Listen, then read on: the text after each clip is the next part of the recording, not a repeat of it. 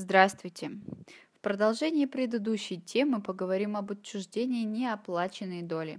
Еще один беспроигрышный вариант сделки с долями, обреченный на провал, это отчуждение доли, которая не оплачена, либо оплачена не полностью.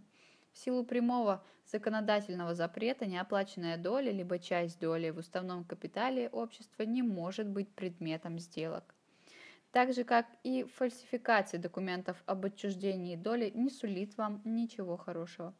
Как поступить участнику общества либо директору, если партнер по совместному бизнесу перестал устраивать принимаемыми решениями или действиями? Многие участники будущих судебных разбирательств полагают, что лучший выход – это сфальсифицировать документы об отчуждении доли.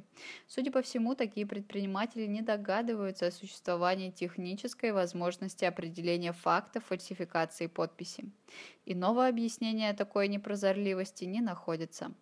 Мало того, что сфальсифицированные документы, сделки, решения общих собраний и так далее оспариваются в арбитражном суде с проведением подчерковеческой экспертизы, установленный факт фальсификации подписи может являться основанием для привлечения к уголовной ответственности. Бывают и неправильно оформленные оферты.